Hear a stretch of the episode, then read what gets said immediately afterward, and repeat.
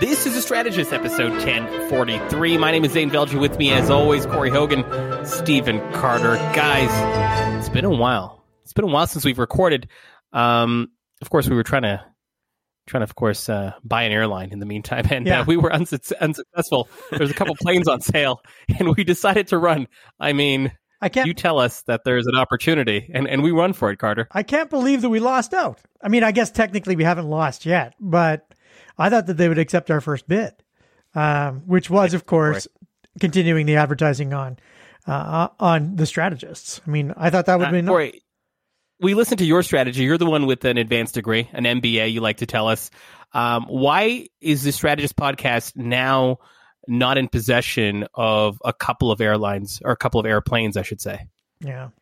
Well, these things take time, Zain. I, I think the Uh. first thing you've got to appreciate is that, Such an well, MBA answer. Yeah. Fuck Yeah. this guy. Yeah, go ahead. Well, keep uh, going.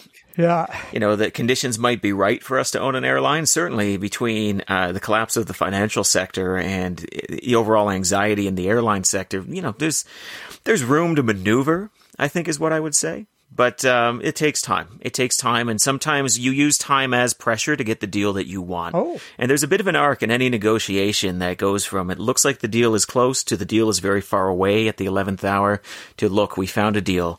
Uh, and you've got to sometimes use the clock in order to get what you want in, uh, in negotiations. And so, look, I don't, I, anything more I think would perhaps jeopardize our own negotiating strategy at the table. We can't but, um, you know, Wow. suffice to say, we will be offering flights to Abbotsford within about uh, three weeks here. That, that was Well, amazing. Assuming Stephen can get his pilot's license. Yeah. I mean, Carter, eh, yeah, they didn't allow me, and, and for natural reasons, to, to get my pilot's license.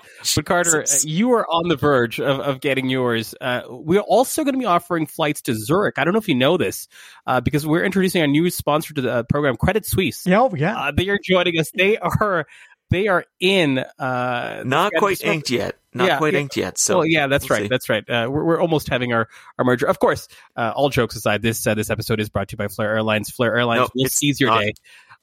Got it. We'll seize your day because of the seizure. I thought it was pretty good. that was very good. Very good. That was very good. Yeah.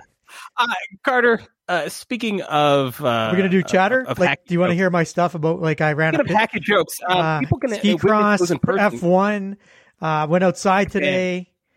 Australian Uh, football. is AFL back, he told started again. My Brisbane Lions got crushed. Do you want to do any of this, or are we just going to do work? No, no. What no, I want to do is, no. is talk about the strategistlive.ca. It is a URL that leads to a live show, Stephen Carter. A live show where you and Corey Hogan will be competing, will be debating, will be squaring off, will be providing the highest level insights Yep. For the upcoming Alberta election. You will be dueling off with strategies for the NDP versus the UCP. Uh, Carter, talk to us about this live show. Talk to us about the state of ticket sales. Talk to us about why they haven't gone faster in your mind. Uh, what do you think the issue there was? and uh, talk to us about No. which side, uh, which side you and Corey are going to be representing We're on, in in two in just two Sundays. We're in a very competitive market. I don't know if you guys know this. The, the, there's a young woman named Taylor Swift who also Yeah. launched a huge tour, and she seems to have drawn all the ticket buyers. But I have learned something from Taylor Swift. Yeah. If you're going to Which sell is- out a 67,000 person stadium, here's what you need to do. You need to give the people the eras, right? You need to give people the eras and give the people what they want.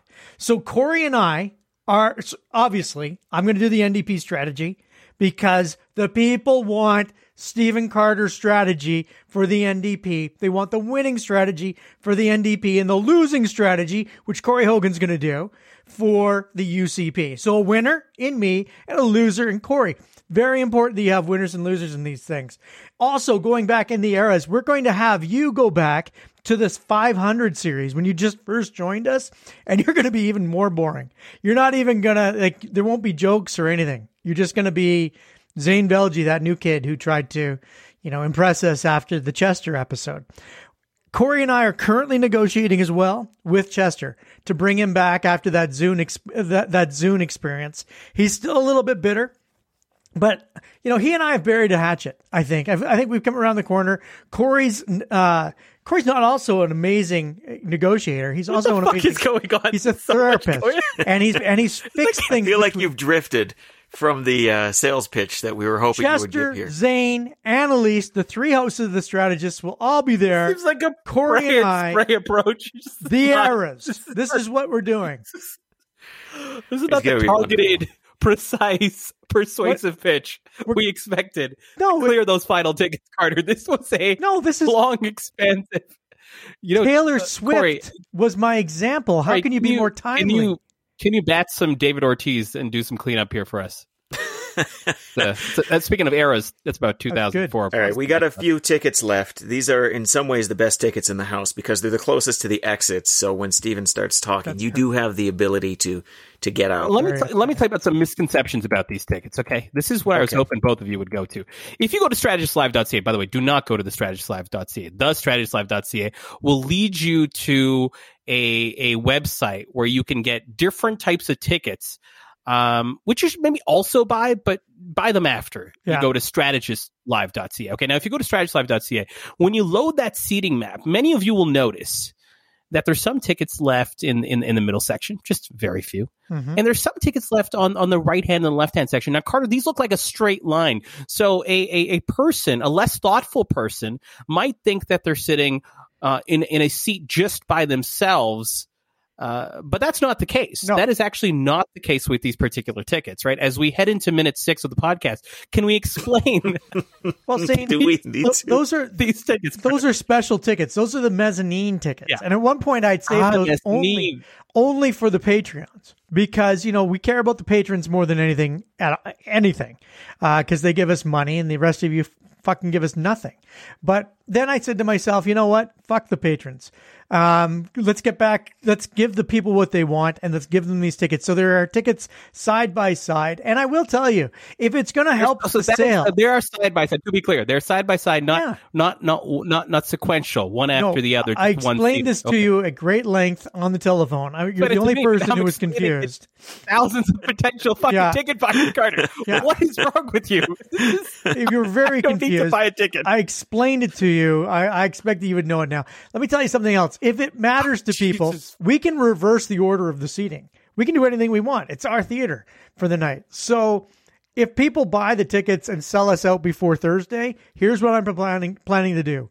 We reverse the oh seats. God, So we'll change the whole order. So if you buy your tickets now, you could be in the splash zone with Corey and I.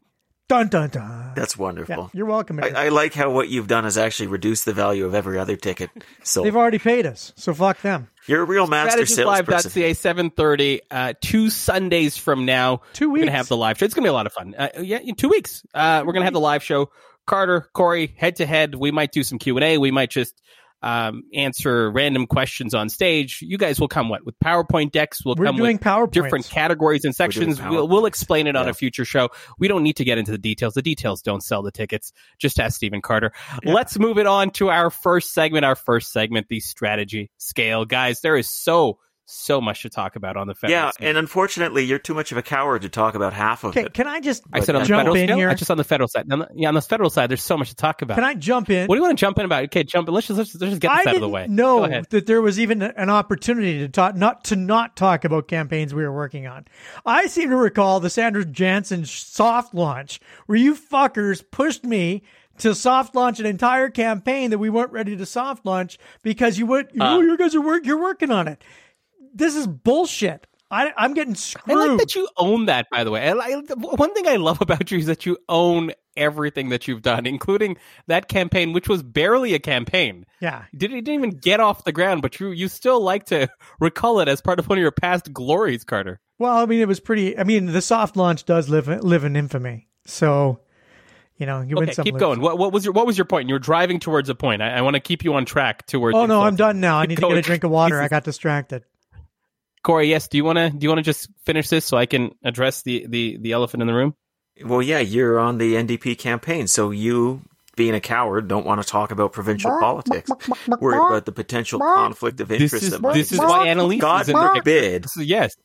God forbid we provide you our pearls of wisdom that would allow you to, to be more useful on that campaign. Yeah. You know, maybe Rachel would move you up from Waterboy if you uh, if you actually brought some of your A game. And by You your A game, I mean the repackaging of Stephen and I's Yeah, C exactly. game, which is you know your A game. Uh, Listen, we know she listens to the podcast. Saying We know she does. Okay. She's admitted this to us. She's listening right now with Lou in the car. They're driving around.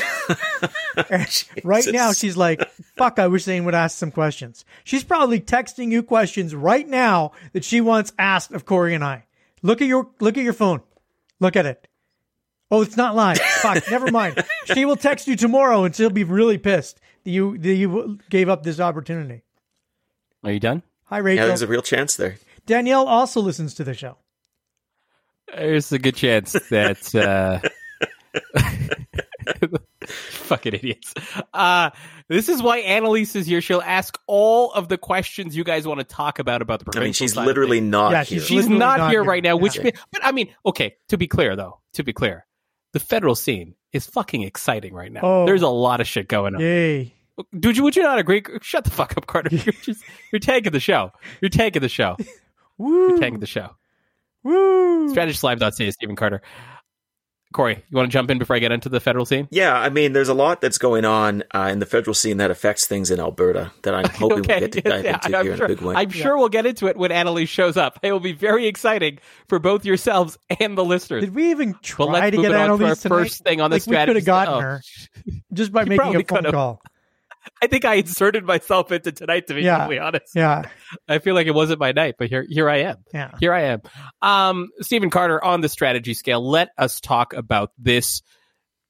First of all, how do we go about about the strategy scale for those that are new to this particular segment? What I do is I introduce a particular issue, a particular item, a particular political strategy, announcement, press release, tweet, message, could be anything. I put it on the table and you give me a score between one to 10 on how uh, strategic that move was for the party or the individual in question that I mentioned.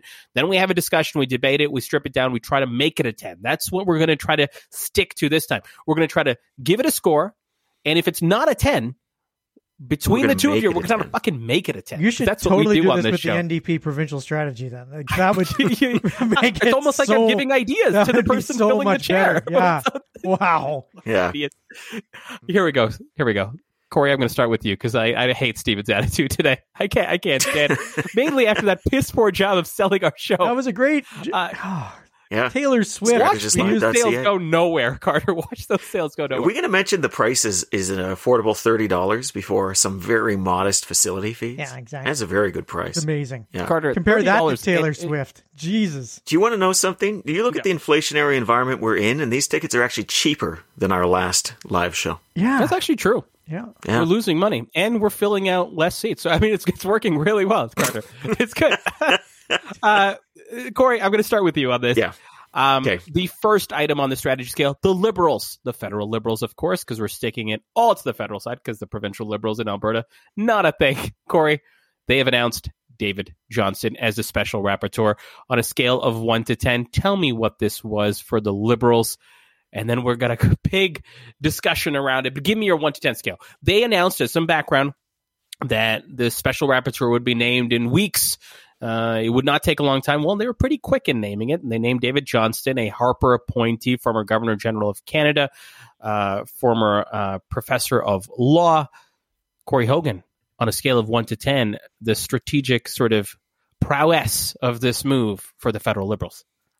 I'm going to give it a three. The reason I'm not giving it a zero, which is below your scale, but it's where your scale should I start at one, as you know, yeah. yeah, on this show. Okay. Is because he didn't, you know, pick Sophie Trudeau. I guess that's what I can say about him choosing David Johnston. Listen, he David Johnston's a great guy. He's a smart guy. He's a committed Canadian. He's certainly a man of integrity.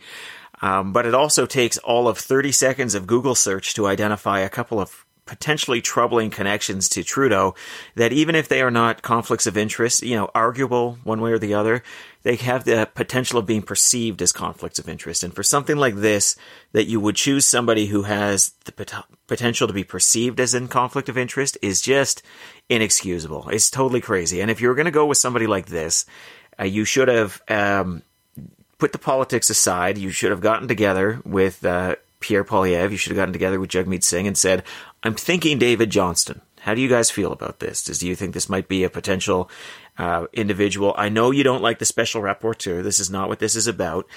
but if there was going to be one, how do you feel about this? Do you have any objections to this name?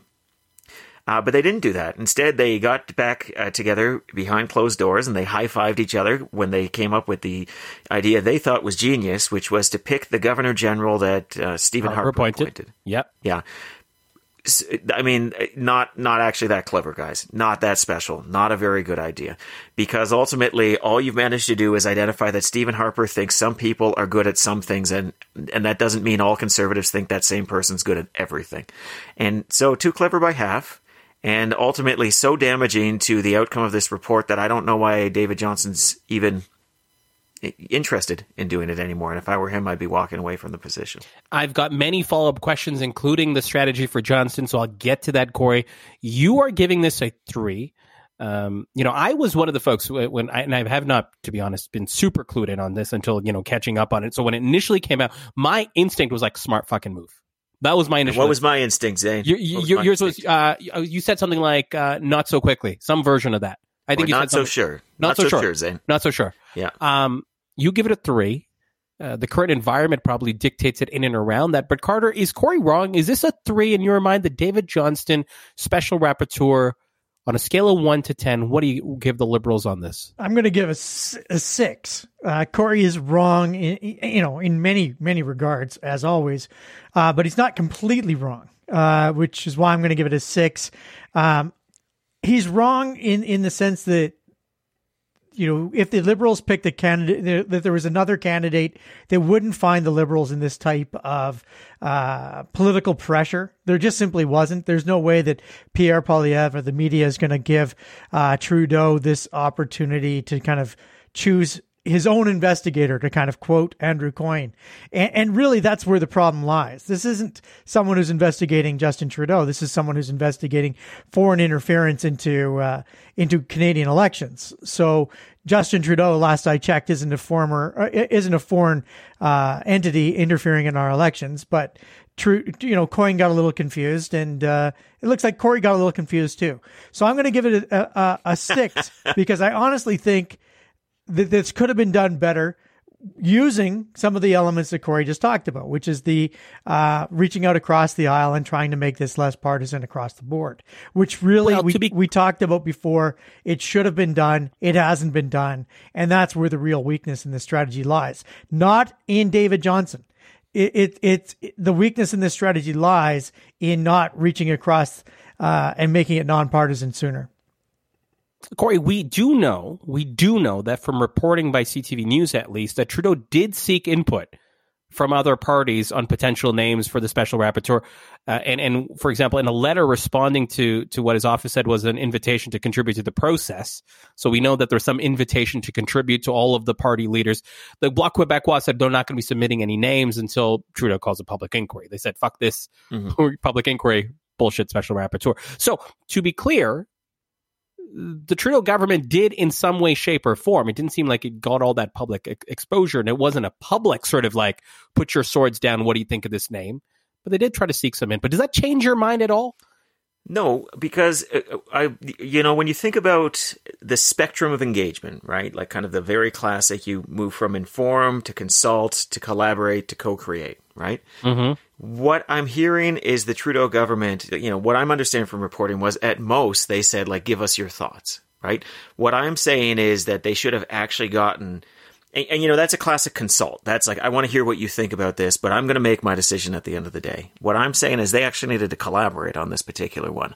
They needed to get people to agree that, that the individual was acceptable from a baseline integrity point of view before they proceeded any further with this. And the idea that Johnston is just looking at foreign interference, ergo, of course, there's no problem that there's a conflict with Trudeau or a potential conflict with Trudeau is patently absurd because that is the anxiety that underlines all of this. And it is just delusional to pretend otherwise. And if Canadians are going to have faith in the outcome of this, it needs to be with the view uh, that it is not based on somebody's personal relationships. How could they possibly have come up with someone else? I don't know. Probably one of 100 different federal judges would have been a better pick. Maybe a Supreme Court justice, maybe a failed Supreme Court justice like Marc Nadon. You know, there are names out there that are still tied to Stephen Harper that are nonpartisan, that are judicial, that could have done this in a way that would have not gotten the blowback that the liberals got. There's, So- there's so- where you're ol- wrong. if you And need, there's where hey, you're wrong. if there's There's where one you went off thing, trail. There's one thing you need to justify the fact this is a three and not a six is the last week of coverage on this. Oh yeah, yeah, 'cause fucking the thing. media. Are, What was are the Liberal noted, Party's noted for being ambition? now? This is With this this is this is actually the Corey's question Oh. is my next one. Like it's not my next one on the strategy scale because I've got one about the the government's sort of messaging around Johnston because I want to talk to you guys about that and how you would improve that. Um, and I don't. I want to stick with the heart of this segment, which is how do you make this a ten? So Corey, I'm, I'm am, am I putting words in your mouth by saying for you it would have been a different pick? It would have a different pick would have been Carter. Talk to me about this. Talk to me about the ambition, the question Corey puts in, and then I want to try to figure out how you would have gotten this appointment to attend, and then I'll ask you a series of other questions on this particular one. What do you think the ambition was here? Like did they have like high profile like as soon as that article goes every political know who's this person and no one's googling who David Johnston is. You know, a lot of Canadians aren't googling who David Johnston. I mean, there's a swath who are not paying attention, no Yeah. idea who he is, but this is a household name in Canadian public life. Yep. So what do you think their ambition was by choosing a household name in Canadian public life in that in that sense? Well, they, they what they wanted was they wanted someone who, who was unimpeachable on his credentials and someone who was deemed to be nonpartisan because of his, um, you know, his appeal to uh, Stephen Harper to make, you know, to put him in to make him the LG or I'm sorry, the GG, uh, the Governor General. The challenge, though, is that no one really allowed this time to unfold properly.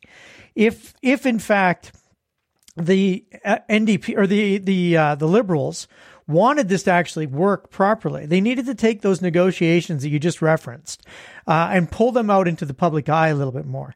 We tried You to get mean the- you mean the ones to invite people in the process that Corey called simply a consultation? Th- Right. Those ones? We tried to get the NDP to con- consult. We tried to get the Bloc Québécois to consult. We tried to get the Conservatives to to consult. They wouldn't. They weren't interested enough. They could, you know, the the the Liberals moved too quickly to actually present the solution before they'd actually articulated the problem. The problem hold has on, still on. been articulated as the pro- the problem is foreign interference. Actually, the problem is that the other two parties or the other three parties won't allow this to be a nonpartisan solution. They are only looking for partisan wins when we're facing an external threat.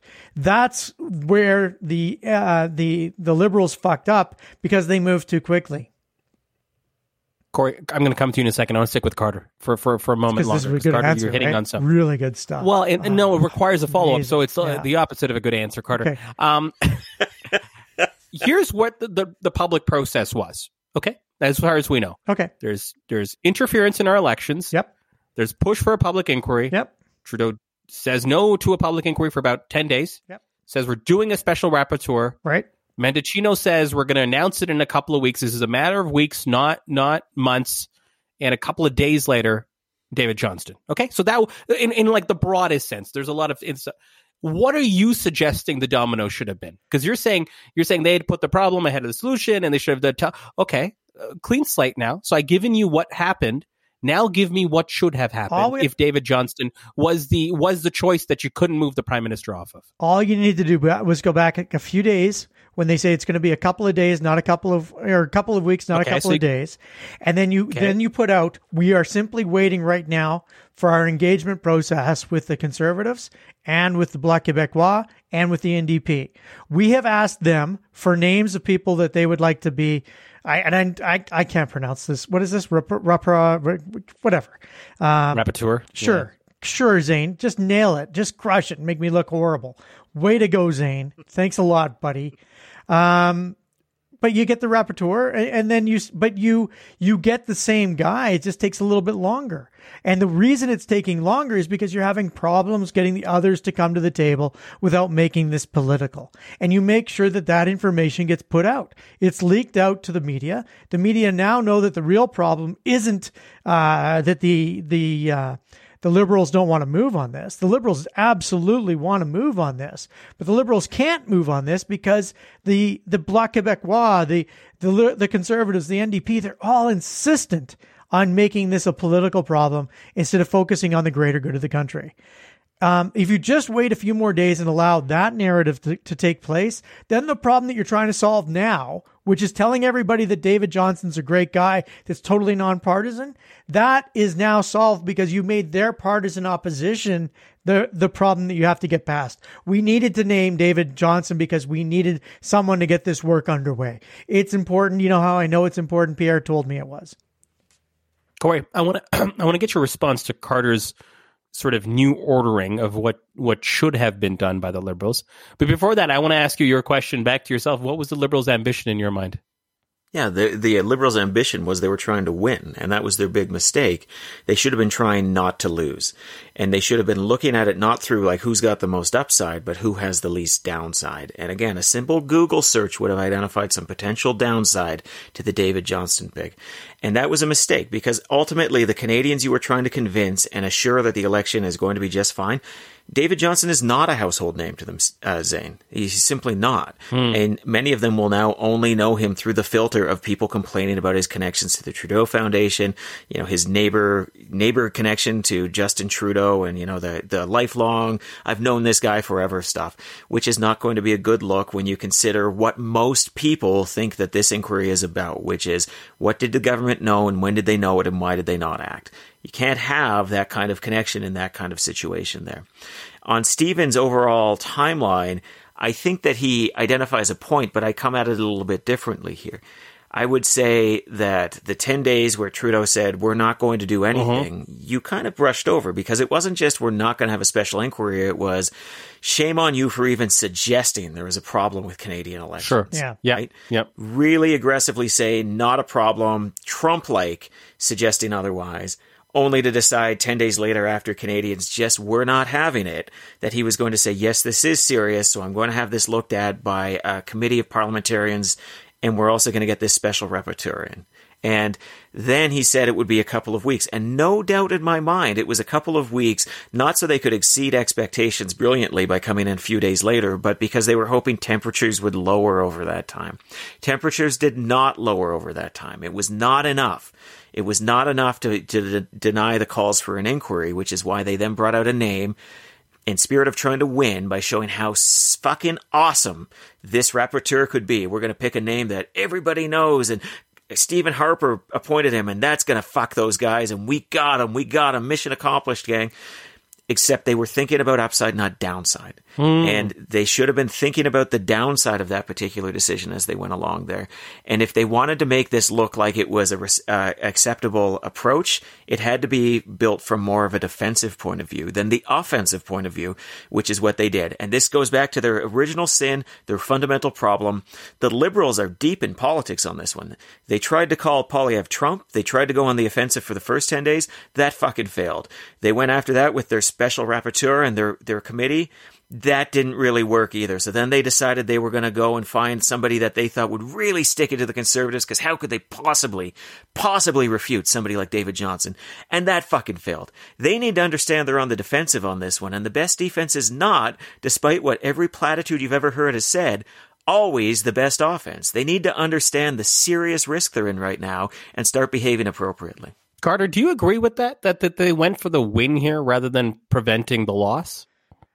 Yeah, I do, but I also think that my strategy did allow for a bit more victory than than the strategy that they ultimately took embarked but, but, to Corey's point, victory is not the goal. That's I guess that's what I'm trying no, to say. Is like if you wanted the, the victory, then you had to answer a different question right? Like this is the point that I'm trying to get across. If you wanted yeah, the victory, you. you. had to ask a different question because if you were asking the question that they ultimately asked is, you know, should David Johnston be leading this inquiry? Well, they got their answer, right? What they needed to be answering is is David Johnston good enough in the in the face of significant opposition to the uh, other parties from working on this collectively? And right now, they've put themselves back into the position where they look like they're the problem. Yeah, look, I've been a communications. Yeah. I've been a communications professional for a long time. And I'll tell you, in moments of crisis, clients, people I've worked for often will say, well, how do we turn this around jujitsu style and win? How do we win? Right? Like we're, we're on the mat now. I want to be off the mat. I want to throw the other guy to the mat. And you know what? Sometimes your job is just about minimizing downside, and it's tough. It stings. You know, it, it, takes swallowing your pride to do it at that point. But sometimes the right response is minimize downside. Because you jump back up, you try to flip someone down to the mat, you might just be opening yourself to another attack. And this is a perfect example of that. Corey, so so to be clear then, to make this a 10 for the Liberals, was there first of all, was there a 10 for the Liberals available to them in the form of if David Johnston was the pick, I'm su- I'm assuming you're saying 10 was not available. A 10 is only available if someone else was the pick. Is that fair to say? Yeah. Okay, you want to make it a 10? I do. Like where we say like bef- I, Here's the thing with, with the pick, t- like you, you, yeah. you Rapporteur is being announced. That, start the okay. gun there. The, how do you yeah, make so that? ten, 10 is yeah. optimal from the we're going to pick a Rapporteur, right? Yeah. yeah, yeah. Well, then a ten is that the day after that, nobody knows how to attack the Rapporteur, right? That's that's my point of view on it, uh, and that is where you should have looked for somebody who yeah, it would be difficult for conservatives to say they had bad judgment in that sense. I think a judicial appointment made by a conservative or an attempted one by a conservative, in the case of, you know, a failed Supreme Court justice appointment, um, uh, Nadon, right? I think it was Nadon, uh, would be the, uh, would be kind of a, a sensible approach in that way. But you, you, want them ultimately not to have a bunch of things to complain about. You want them to be complaining still that there's not an inquiry, but not having really anything that they can gripe about in terms of the uh, you know the process that you've created through the rapporteur. Now you've got a situation where that becomes almost a proof point in why they still need a public inquiry. Carter. Oh, is it my turn again? I forgot to listen to I Corey's. Talk to you. Scale of one yeah. to ten. Talk to me about the liberal double down. Mendicino going on CTV News saying David Johnston, Trudeau saying something similar. Unimpeachable credentials and character. We're very grateful that he's agreed to do this role. What do you think of that liberal messaging on a scale of one to 10? To, to talk about the unimpeachable nature and credentials of his character after, and I'll discuss it in a second here, the conservatives really are saying bullshit on that, um, especially with the, the family friend angle and the Bloc Quebecois jumping in on that. What do you think of the liberal double down on a strategy from a scale of one to 10? I think that it's really bad. I think that the double down is actually even worse than the choice. Um, you know, you're going out and selling. And this is this is coming from Stephen Carter, the fan of the double down. Yeah, I want I want to mention this particular double down is a real big problem because this double down, what you've done is you're trying to now convince people of something. And, and I think, you know, how many times have we talked about inoculation campaigns and trying to get to people before they know something instead of after they know something? So when you get to somebody after they know something and you're trying to convince them that they're wrong, it is near to impossible. And that's where the liberals yeah. find themselves now. Now they find themselves trying to convince people that no, you know, everything that they've been told is wrong. Everything that Andrew Coyne wrote was wrong. And you know what? I think that everything that Andrew Coyne wrote on this particular thing was wrong, but I don't need to be convinced. You can't convince people of this stuff. And because of that, you're now on this defensive tact. If, if you really want people to believe you've done the right thing, then just fucking go out and do it move past the appointment. Don't try and spin it. Just go and fucking do it. That's how I would double down on this one. I just say, interesting, you don't like our selection. Here's how we're going to do this. And here's David's schedule for the next six months. And here's how this thing's actually going to get done. Go do the fucking work. That's your double down. So if you want to double down on it, you know, there's many different ways to doubling down. Doubling down doesn't always have to look like just running out into the public, grabbing the nearest microphone and starting talking. I mean, that's assuming, I'm assuming that's what Corey just did it in his last segment, but I didn't listen, so I haven't been convinced. Corey, talk to me about the the Mendicino double down, unimpeachable credentials and characters. We're very lucky to have him. What do you make of that on that scale of one to ten? And then let's start getting into what would make the liberal messaging a ten after, and, and I'm going to tell you the time horizon here after the pick of Johnston is made and after they see the initial reaction. What would make that response on key messaging closer to a 10, if not a 10? Well, I really like what Stephen said about getting down to work, right? And starting getting into the nuts and bolts of it and almost boring to people to death by saying, uh, David Johnston, unimpeachable credentials, sure, but why not say that? Um, but you know, he's he's already got a bit of a work plan going. He's going to be talking to witnesses here. He's going to be looking into these areas. He's going to be relying on these people as well. And there's ways you can bolster some of the criticisms against him. He's already brought in a team that includes a number of ex justices who will be specifically looking at components to make sure he doesn't have a blind side to them. There are many ways you can shore things up on the side, and we don't need to create them all here. But you know, the other thing I would say about it is Um, well, in many ways, there's not any other approach for them to take at this point, right? If somebody puts a microphone in front of his face and says, you know, what do you think about this? Either to the prime minister or to Mendicino, of course they're going to have to say the things that you've just described. But if for whatever reason this doesn't hold, if Johnston did decide to go away from this, if the government did decide the pressure was too strong on this, they are creating a bigger problem for themselves down the road. So they are definitely limiting the, you know, there's they're making a retreat more painful if they end up in a place of retreat. There's no question about that. Now, again, what are your options? It's not it, because if you start hedging your language, you're actually probably guaranteeing a retreat Yeah. is down the road. But it's a difficult situation to be in for sure. And sometimes this becomes a situation where you you do exactly what Stephen said: is rather than sit there and you know, increase the rhetoric, you start giving them a little bit more substance down the road. Start changing the conversation to the nuts and bolts rather than the you know you move them past the decision and start talking about the roll on from the decision, and that's how you get past the decision. Sometimes. Well, and I think that that's Carter, talk about this, and I'm gonna. Yeah, go ahead, Carter. I, Carter, I just go think that that's an important distinction about the double down strategy. The double down strategy is not necessarily let's just put our head, you know, into the to, to the mouth of the into the mouth of the dragon here. And we, what you're doing is you're moving forward. Like you should be moving forward. This is it's done. We are moving forward. I'm doubling down on this decision. It is over. That's that's the double down that I'd like to see from this government. We've made the decision. Um, when this report is published, and it will be published before the next election, when this report is published, um, then people will be confident in this because they'll be we'll be able to show the work. And when you show the work, people are going to be very very confident with this. Carter and Corey as well. Like, I want to maybe I'll insert this question here rather than its own independent sort of one to ten scale. What was the political misread by the liberals as it related to the Harper connection? They thought the Harper side of this thing would be like the biggest sort of preventer from any Yeah. sort of attacks, um, and and it did not stop Pierre Poilievre, and I'll talk about the Poilievre communications in a second, and in terms of how hard they went and some of their messaging lines, et cetera. I want to get your read on that. But what was the political misread on the Harper side of things? Eh, Was it the fact that Harper doesn't have that same political power? Was it the different political eras? What was it? Carter, you, both of you want to go first on this, which means I'll let Carter go first on this because uh, his desperation level Yeah, uh, really is high. definitely very a 10. high. Really it's definitely high. a 10 Yeah. on that scale of 1 to 10. Carter, what was it here? Wh- Why, what, what was the political misread on the Harper being the inoculation against conservative attacks? Governor General's not a political appointment. The Governor General is, you know, the, it doesn't imply that uh, Stephen Harper thought that this is the best guy politically.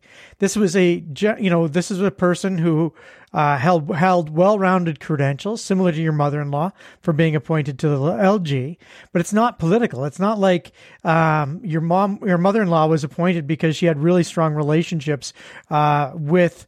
Um, with the government of the day. The, the the point of the exercise is these people are in some fashion unrelated to the government, and so you don't get any of that Stephen Harper uh, protection because it actually wasn't a Stephen Harper decision. You know, it wasn't a Stephen Harper political decision.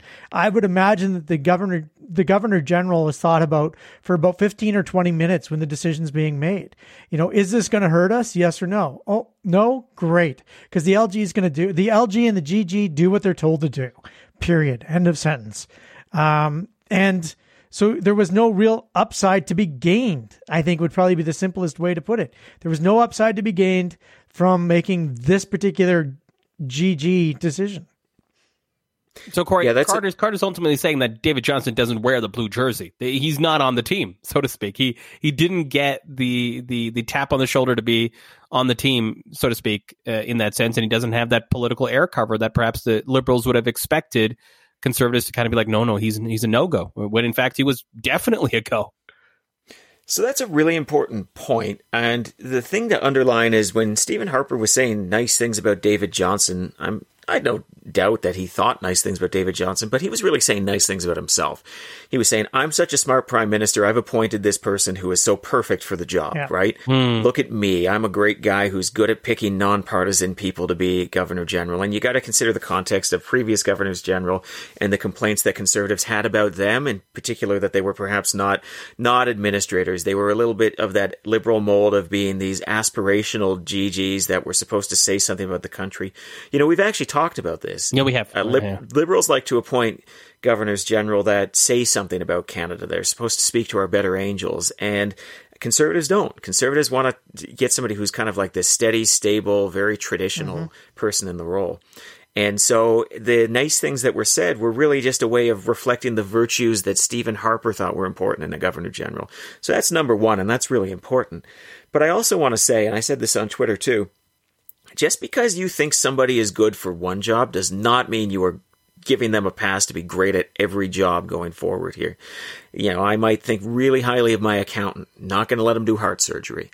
I might think somebody would be a great judge, fantastic judge, not going to let them oversee a trial of their cousin. Right? We're not giving blanket endorsements when we endorse people, and, and just because we think they're people of integrity doesn't mean we're going to allow them to be in positions where that integrity might be called into question. And it doesn't mean that we never can complain about them or criticize them going forward because we've said nice things at least once before. And so I think that was the thing. Like, it would be different if Harper had appointed Johnston to uh, Stephen's point um, Uh, in a political role. It would be different if he had appointed Johnston in a role that was specifically to this, like to oversee an inquiry. Mm-hmm, the job of mm-hmm. the GG is not that, Yep. right? And they had proven, you know, and Johnston had proven that he was very capable in that, and he got tons of accolades for it. But no, he was a ceremonial figurehead. Many years, well, not many years ago. It was pretty recent. He was Yeah. governor general, and um, and then he wasn't, and now he's being appointed to an entirely different role, overseeing foreign interference. In a way, it's a bit wild. Now, given his background as a university administrator and a you know a law professor, and let's face it, university administrators are great They're at amazing everything. at everything. Yeah. I think Yeah. so personally. Um, but the uh, you know you know it's just it's not necessarily a comp, and it's certainly not enough to say just because I thought they were good at this one job that they're going to be good at this other job. Carter, uh, you know, uh, one thing I did assume was that the liberals did think that the Harper thing would be an inoculation. Do you feel like that's what they're expecting? Like if if the reaction was what it was this week, the liberals would not have appointed David Johnston. Just to be clear on this, right? From your perspective, do you think? Yeah. Like, do you think they would have burned this much political capital if they knew this week was going to end the way it, it ultimately did with they knew kind of what Pierre was going to perhaps do, but maybe they didn't. Maybe thought there'd be a muted version of Pierre being like, oh my goodness, this was a Harper appointee. How dare we attack a Harper appointee, so to speak? Do you feel like they're actually genuinely caught off guard here? Yeah, I do think so. I do think so because I mean, what is the what is kind of like uh, Corey and Stephen's number one rule when it comes to the uh, to the federal government? They really suck at doing crisis. I mean, we how many times this has been an ongoing theme for years. Um, you know, we, we we have these themes. People like the themes. If you want more of the themes, come to the live show. We'll have lots of themes at the live show. Nice. Yeah, plug. do you see how I did really that? Did organic? you- I like yeah, that. it was good. Yep. Strategistslive.ca. Tickets still available. Tickets still available. Not the strategistslive.ca because tickets are No. always available there. Tickets are always Yeah. available there. Cheaper too. You can get cheaper way tickets there. way cheaper, way cheaper. Um, seize the day. Get a ticket at the strategistslive.ca. Uh, Carter, back to you. Anyways, I made a really good point, and I don't remember what it was. So I think that it stands. Corey, did they did it did it actually catch them by surprise in your mind?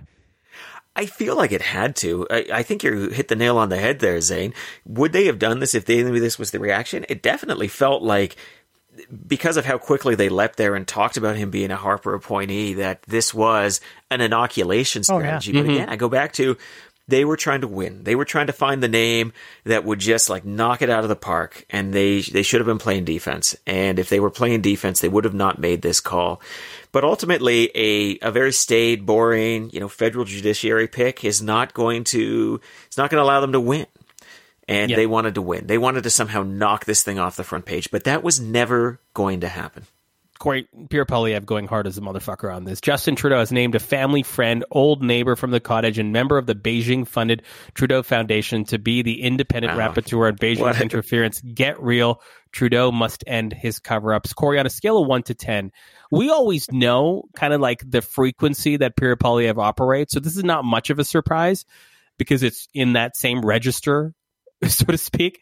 But on a scale of one to 10, the, the, the extremely assertive communication style of the conservatives, Poilievre, Jenny Byrne, others are setting up this make it open and independent sort of landing page on conservative.ca. What do you give them on their political strategy uh, on a scale of one to 10 uh, for, for how they've communicated on the heels of the Johnston appointment? Um, I give it an eight or a nine. I can't give it a 10 because they do go overboard on occasion, right? But that sentence you just read from Pierre Poilievre, fucking brilliant. The number of things that he put in both overt and kind of right under the surface there that are that are just I mean it's so well done. It's so on message de- de- deconstruct it. So let me read it to you again. Uh, has named a family friend. Sure. Old neighbor from the cottage and member old neighbor of- from the cottage right oh there. God, you know, so good, like yeah. it's the elites, right? The elites hanging out and determining what's going to happen in this country. Never uses the words elites, but his whole idea of like take back Canada and we're going to you know, we're going to um, make this work for you, and Canada is broken right now. It's just like it's all subtext within there. It's fucking wonderful from a communications point of view. And member of the Beijing funded Trudeau Foundation. Yeah, also really solid.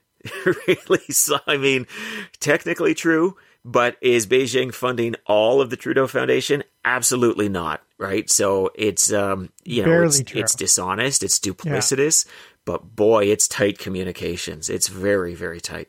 To be the independent rapporteur on Beijing's interference, not China's interference, yes. Beijing's interference. Talk to me about that that symmetry in language between Beijing funded Trudeau Foundation and Beijing interference. I suspect that was I, I maybe wasn't for you, but that was one of the ones for me, which is just to make sure that it was clear for people yeah, so the use of Beijing instead again, like you're making me uh, unpack it all here, but using Beijing instead of China takes the racial tones off it, right?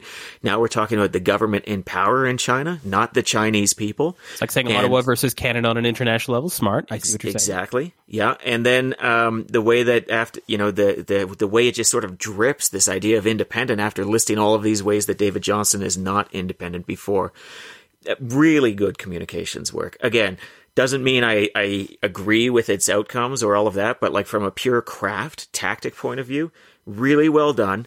Defends against claims of racism, puts in some of that overall campaign messaging about uh, you know elites and the idea that we need to take back Canada, and also hits the key message of the fact that this individual is not independent. Like really, really strongly built. Carter, do you want to break up this uh, bromance that Corey and I are uh, unnaturally having on a Pierre Poilievre tweet. Jesus fucking Christ. He gives it an eight or a nine. I agree that the communications here is strong. I also, of course, don't agree. But Carter, I'm asking you for the crass political strategy. Give it to me on a one to 10. What was your, your ranking this week? And I'm just giving you one snippet, right? But almost everything was in that sort of ballpark of what I've just read to you. What is your, your take on the Pierre Poilievre comms uh, one to 10 this week? I think it's an eight. I think it's an eight, and it's very painful for me to say it's an eight. I don't, I don't want to say it's an eight. I want to say it's a two, because I want to respond with my partisan blinders on. I want to say, you know, this is this is all filled with half truths. Well, the problem with half truths is that they're mostly true. You know, like th- these statements that are being made are mostly true. They are they are based in a certain reality that his voters will be very open to and that Trudeau opens himself to. Um, Trudeau, the, the, the, Trudeau government and the Trudeau, um, the Trudeau model has apparently been to just be abso- absolutely oblivious to what their own weaknesses are. They are oblivious to how someone could attack them. And because they're oblivious to how someone could attack them, they make this, they make mistakes like David Johnston Now, again, I don't necessarily think that David Johnston was a mistake, uh, from who they chose, but how they're now being criticized. My God, like they have opened the door to the fullness of these, of these attacks. And, and the worst part is they feel like they have to defend from them. And you, you, you can't defend this attack, man. Like you, you, there is no way around this. All those words um, have at least a basis in fact. They're at least mostly true. Uh, even though, you know, I, I just find Pierre just to be the worst type of politician who is always going for our base instincts. But in this particular case, it's probably going to work. Yeah. Corey, does there have imagine? to be a cost here? Do you think there's a cost? Like, you know, one, one of the criticisms you've heard is that David Johnston statesman, like, how dare you go after him so aggressively, so vitriolically, uh, so assertively?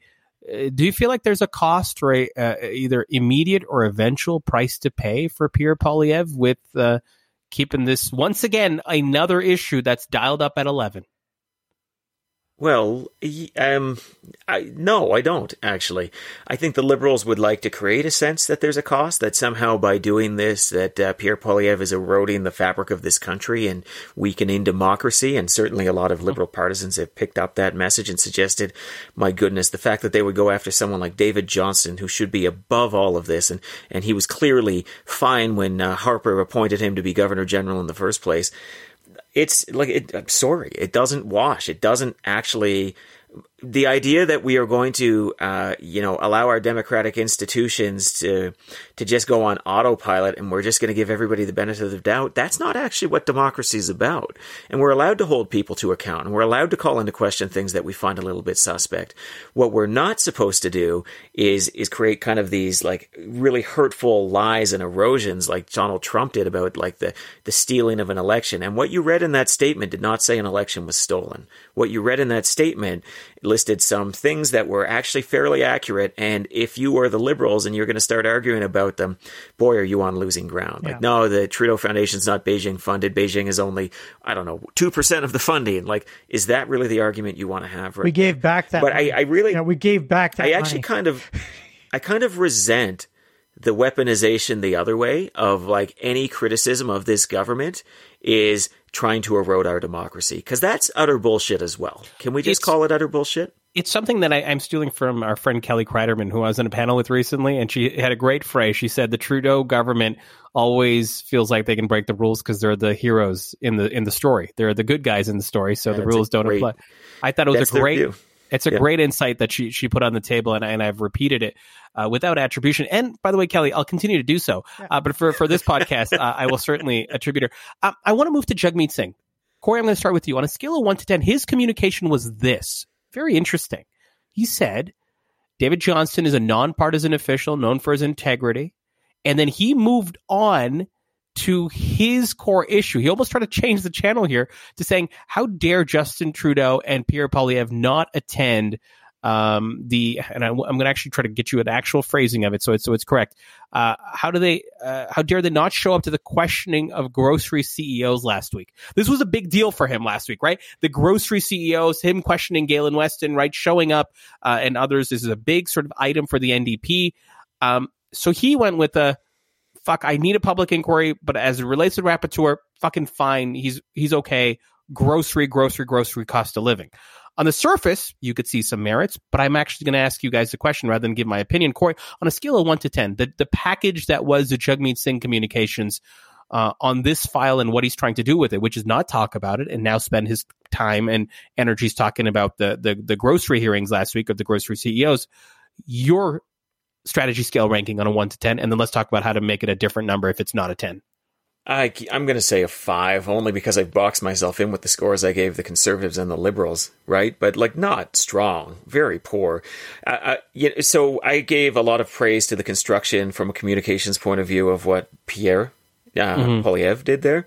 Let me deconstruct the message track that you've just gone on a little bit. He took what I would uh, derisively call the Webster's Dictionary defines approach, right? Yeah. So he didn't say anything. He said David Johnston is X right? Or has been described as X in the past. And then he tried to immediately jump onto an entirely different issue there.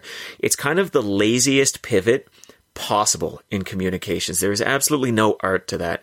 If you want to be bridging from one topic to another, a bridge properly constructed is not saying one thing and then saying an entirely different thing.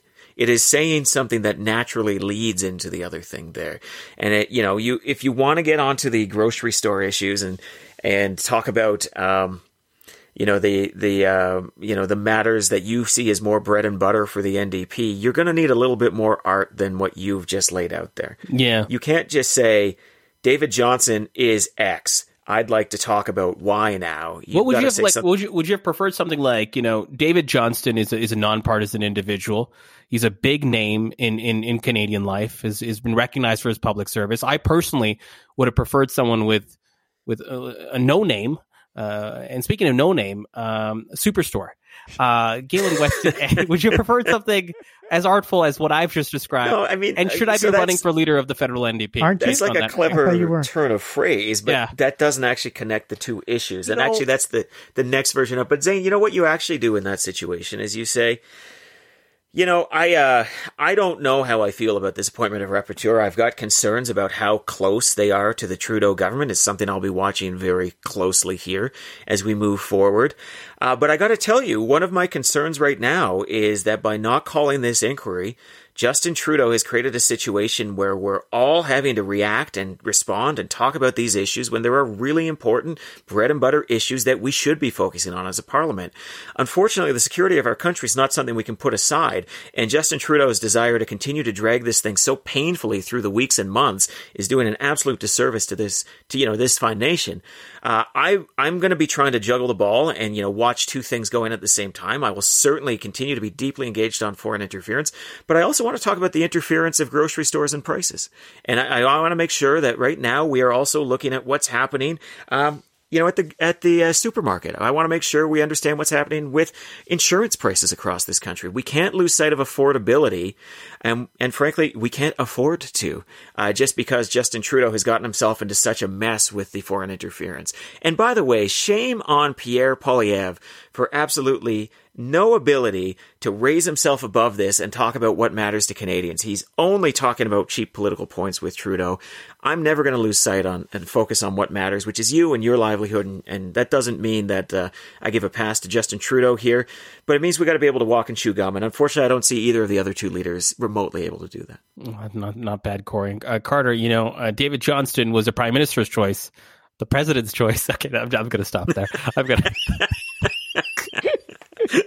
uh, Carter. Yeah. That was scale- better. I like that I was better. hoping to have a a joke, you- but I didn't have one, and you. I'm glad you did. Hey, Carter, on Yeah. a scale of one to ten, what are you giving Jagmeet Singh? And by the way, to be clear, to be, to be charitable to Jagmeet Singh, What? I've kind of stitched that together. Yeah, right? you summarized like, it. I, I did. get it. sti- I, I Yeah. didn't like read a tweet like I did for for for Justin Yeah. Trudeau, but he pretty much gave a you know sure whatever nonpartisan. He's known for his public service, grocery, grocery, grocery. Carter, what do you think? Mm, I'm going to give to it a 10, one to 10 five. for Jagmeet I'm going to join Corey right down the middle on this one because I think that It's not really down the middle when one is your lowest. Just it's actually closer to the bottom than the top. Just want you to know that.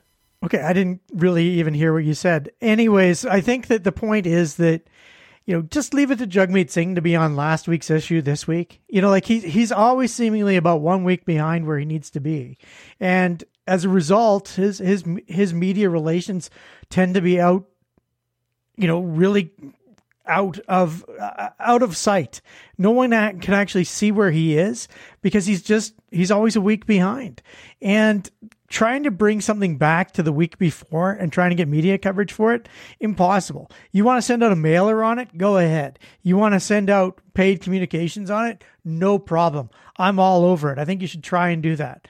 But when you're trying to get free media coverage from the from the nation's media, then you got to be on their topics. You can't just simply segue back and hope that they follow you uh, on a you know you know well that's important, but this is what I really care about. And that that would be even my critique of what Corey did, um, and I would think that Corey's uh, was a little bit more art. You know, I'd agree with it. Uh, But y- Yeah, like you I, I mean, you just- gotta you gotta go with the media hooks. you got to get the Totally media agree. that's available. That's that's the real trick in media relations. Not you know, hey, oh, the media are following our thing. Uh, great. Well, you know, How, what happens when they're the- not? And they're n- almost always not following your thing. I kind of feel for Jagmeet Singh for this reason, and I'm going to ask Because you you're guys your for the political NDP. sort of strategy. They're all one party. Yeah, for you're working Well, for the yeah. NDP. well, they're not. Yeah. They're not. No, They're all no, one they're party, and they're all the absolutely same group. I mean, of I've read the Constitution. Yeah, they're of all the, the same NDP, group, Zain. right? I just So- feel Hey, Yeah. Carter. So if you So were, you've gotten your marching orders from, From, your from boss, the boss. Jagmeet Singh, Yeah. through through Rachel Notley, who works for Jagmeet Yeah. Singh, right? Is that that's what I through the- understand from through the 3D hologra- advertising. uh, hologram of Jack Layton, which is where all messaging comes from. Carter, Yeah. Jagmeet Singh, Singh spent so much time and energy to get this grocery store questioning to happen, and it just happened at the fucking shittiest time for him. Yeah. Right. So, like, That's if you were, life. that's life. Okay. So the question is, if you're him, is it simply a forget it, man? I don't care how much you poured into it. Like the the, the world's moving on. Or how do you like? How would you have advised him? The question's slightly different than how do you get this to a ten. How would you have advised him to maximize on his story? Because it is in it is in you know a a it is a popular thing to do. It's it, it's it's polled well.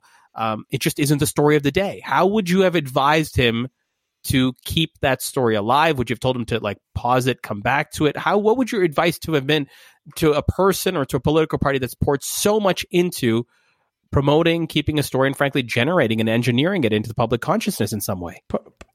paid media is great. Uh, hire Northweather. I understand they're fantastic at uh, p- placing paid media.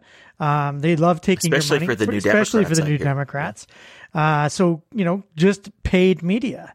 There's nothing wrong with paid media. Paid media, in many respects, is more effective than than uh, than than than free media. You know, and the mainstream media I mean, especially if Northweather, especially if it's done by Northweather, uh, which I understand is the preferred uh, preferred uh, advertising firm of the uh, New Democrats all over the world. Corey, Jesus fucking Christ, Corey, Corey, can you can you talk about this? Talk to me about what what would you have done if um, if you're helping Jagmeet Singh on this? How would you have helped Kinda him dismissed my answer. maximize I feel like I've been ha- dismissed. maximize something? He he spent so much of his so much of his political time trying to engineer into public that was a consciousness. pretty good answer. You know, I mean, I wouldn't jump past Stephen's answer. It's right. Like, uh, you know, you hire the Northweathers of the world. Uh, Obviously, you want North Weather if they're available, but if they're not, you hire another firm and you pay for it. When you talk about public relations, it's just one leg of a stool. Yeah. You know, you when we talk about advert, when we talk about communications, we talk about earned media, paid media, owned media. Owned media being things like the products you produce. Your platform would be an example of owned media. You know, the fact that you've got a website that people are going to go to. Owned media. Videos you put on that website. A live Owned show. Podcast. A live show. Yeah. Tickets available, strategistslive.ca. But then earned is when you're trying to hook onto the media of the day. And yes, of course, you're trying to shape that. And yes, of course, you're trying to steer it and get them talking about the issues you've got to talk about. But let's be realistic. There are only so many inches in a newspaper and there are only so many reporters out there. And if you've got a big issue like this, you're going to have to hook onto it. But that doesn't preclude paid. And if you were being smart with your paid, you were always thinking about using paid in a. There are two ways to think about paid, actually, right? And I'll tell you my personal preference for them. One is that it is a supporting element and it is reinforcing of messages that you are pushing through earned. Another is you're using it where earned is not available to you, which is how I tend to like to think about it during hmm. political campaigns Complimentary. there are messages that you are simply not going to get the media to carry after a while, but repetition is so important in politics. So you use paid to get that repetition. And because you're paying for it, you get the message in its perfect form, just your sound bites, the way you want it, expertly crafted by an organization like Northweather. So they should be uh, absolutely considering using paid to continue to drive that message, propagating those messages through the same keywords that people are looking for for grocery coupons, right? People who are feeling the pinch, they're doing search terms that you can buy onto. Um, you can look at the demographics that are perhaps going to be more likely to purchase on no name brands, for example, and you can make use of them. Some really good stuff. compliments. Are we, are we billing Northweather brand, for this uh, one? Like, Compliments brand, um, no name brand, President's Choice. Uh, I'm gonna try to f- figure out if we can do all the house brands.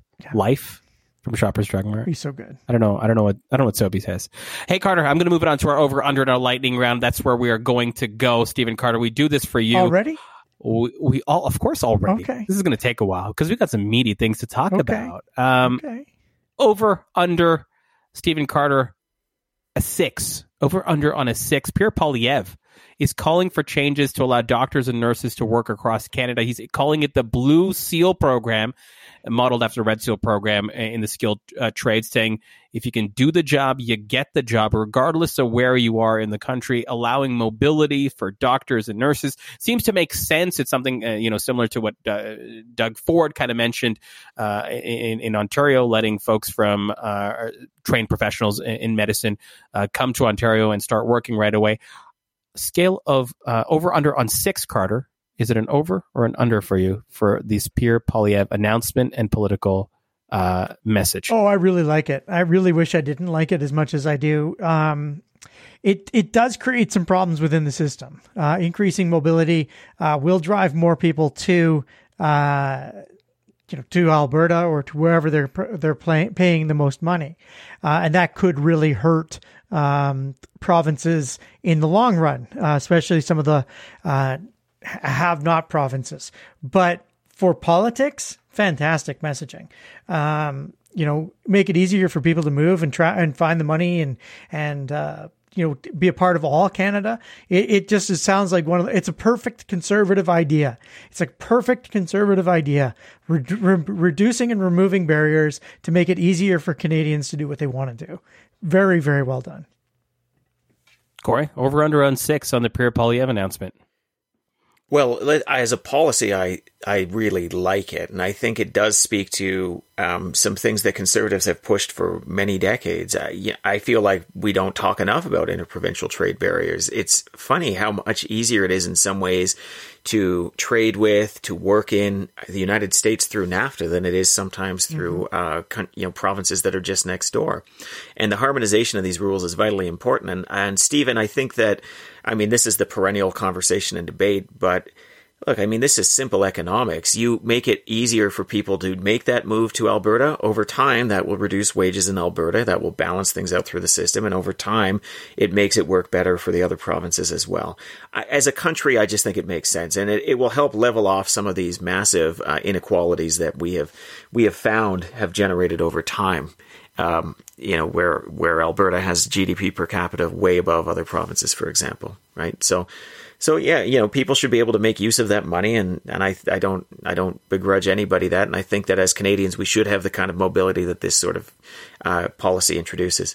As politics, I don't know that it's actually that sexy or that interesting. And of course, the PCs in the 90s used to talk a lot about interprovincial trade barriers, and no one gave a shit uh, because the stuff that really engages the political class is not this. And that's why the Reform Party gets to get in the headlines with things like Triple-E Senate back in the day. And that's why, you know, you can talk about Chinese interference, and that's what's going to be driving the headlines right now. I also think that Stephen has put his finger on some anxieties that will exist around this mm. particular um, particular policy. So I don't know. I don't think it's going to move too much. I think it's a super, uh, you know, sensible if you've got a conservative worldview policy. I think it's just a generally sensible policy if you believe in economic theory, and um, and I've, I don't fault it, but I don't think that its politics are going to be uplifting, and I don't think it's going to change the terrain in Canada. Corey, are you in or out on the Globe and Mail allowing a special anonymous opinion piece written by the alleged whistleblower of Chinese uh, of, of, of the Chinese interference in Canada's elections. So this was a piece that uh, was published uh, a couple days ago on Friday. Uh, at the end, it had a message by the editor in chief of the Globe and Mail around why they allowed anonymity for yeah. this person. They talked about at length about why they did what they did, uh, that they weren't necessarily motivated by by partisan uh, attacks, so to speak. Uh, they told their story without showing their face or, or, signing their name. Corey, are you in or are you out? We don't talk a lot about media strategy, media ethics. Um, oftentimes, we're probably not qualified to do that, but we can have a take on things uh, from our political lens. In or out, Corey, for for the Globe and Mail allowing this opinion piece to go up on Friday. Oh, so um, let's talk about the various lenses from the Globe and Mail's point of view in. Of course you publish it. If if they're willing to do that and it provides that context and you've already done the reporting that has resulted from the things that this individual has provided to you, 100% in. I think that the media's job is to report these things when it comes to them and I don't believe that the media should have to burn their sources or anything like that. That does not mean I am in on what the individual did, uh, including Hmm. the original leaks. You know me, I'm a former public servant. I loathe leaks. I think that they can be very poisonous. I think the hero complex that some of these individuals have that I feel was very much on display in this article, where they think they know best, and if other people have made different decisions, they have the right to override them. I just don't believe that's the case. And if there's systemic breakdowns, there's other avenues available through which you can operate. Does not appear to be how this individual has decided to operate. So uh, I am I am out on the individual, and I actually think the article portrayed somebody who seems deeply out of touch with some some basic realities of being a public servant. Uh, you know, there were comments made about how like other people just sort of almost like disagreed or ignored. Like, well, that's their right. You know, just because you've provided some intelligence analysis does not require them to operate on it. And you know, much of the language about like I will stand by this, and I, you know, I there will be a moment where I will come forward like. For God's sake, you know, like who Who are you? who do you think you are is a statement that's overused, but who do you think you are that you are writing these particular words in this particular way? And I think if it had come with a little bit more humility, I, I probably would have reacted differently to it. All told, I, I'm very conflicted about the entire affair. I think that it's not necessarily something that should have come out. I think that there are other mechanisms that should have been activated that would have allowed it to, uh, you know, come out in different ways. But now that it's out, I also don't think we can remotely ignore it. And I, I don't know. I mean, like it's, it, it's okay to be conflicted about this stuff, and it's okay to not be that enthusiastic about the leaker and still think that we need to do something about the, con- you know, the subtext or the content of the leak. Carter, Well, that- in or out on the Globe and Mail? I'm out, and uh, you know everything Corey just said was wrong. Let's start with the the Globe and Mail gets to publish it. Well, the Globe and Mail gets to co- publish the story. This person's a leaker. They can quote this person anytime they want to. Why would they allow this person to run an editorial in their own voice? Why not just simply take the words that they're saying and say, "Here's an interview that we've done. Now let us do both sides of this story and have opposite." Points of view why give this this person this unique point of view and the ability to justify their actions which if corey you know corey has basically said he does not agree with this person's actions and yet here he is waving about in the wind Well, like, like some sort of Clearly put- newsworthy. of course It's it is. clearly newsworthy. I'm saying it's newsworthy. There is a news arm to the Globe and Mail, not just an opinion arm to the Globe and Mail. Run it in the newspaper. Take the quotes. Get someone else to All counter right. quote. Well, let me. get it's someone clearly else to in the public quote. interest to read. No, do the reporting. Do the report. You know what? If you have an opinion and you want to write an opinion piece, put your fucking name at the bottom. Put your name at the bottom. That's what we do with opinion pieces. That's what makes it someone's opinion. Otherwise, if you want to, if you want to write an anonymous op-ed, whatever, start a fucking blog. Start a blog. I don't know, Corey. I don't know, Corey. That I have to say, Carter was quite persuasive in that answer. Yeah, you're right. The Federalist paper should never have been published. You know, because like, why wouldn't Hamilton just put his name on the bottom? Fuck that guy. Fuck you Exactly. know hundreds of years of democratic tradition and the idea that sometimes you want to remove your name You know from what? it and just anytime like you need to, stand. t- anytime you need to pull up an example out of the fucking musical Hamilton, just proves the weakness of your point. Okay, but you know that's not actually a musical. That happened in real life. What? You are aware of that. It did right? not. Really? Fuck. Ooh, Okay. Yeah. I blew that. Corey, any retort to that though? You you want to? You, Yeah, I mean, I feel like I gave one, but how about this? There, never has it been a requirement that an opinion be not anonymous. That's ridiculous. You can provide anonymous opinions. bullshit. People This do it all bullshit. the time. You're giving this I guy- used to do But it to when you worked at Hill and but Knowlton. to Carter's I would point, put I- in the suggestion box, fire Let me- Stephen let, let me Carter. tell, let me tell you what, what I found compelling. Uh, There's a news division. Why not take the quotes and uh, make it part of the report Exactly. rather than yeah, just and there's a giving fucking opinion division. But this and is you an know, opinion. And this why is not news. take the opinion and publish It's not opinion. It's news. This guy doesn't get to have an opinion without putting his name at the bottom of it.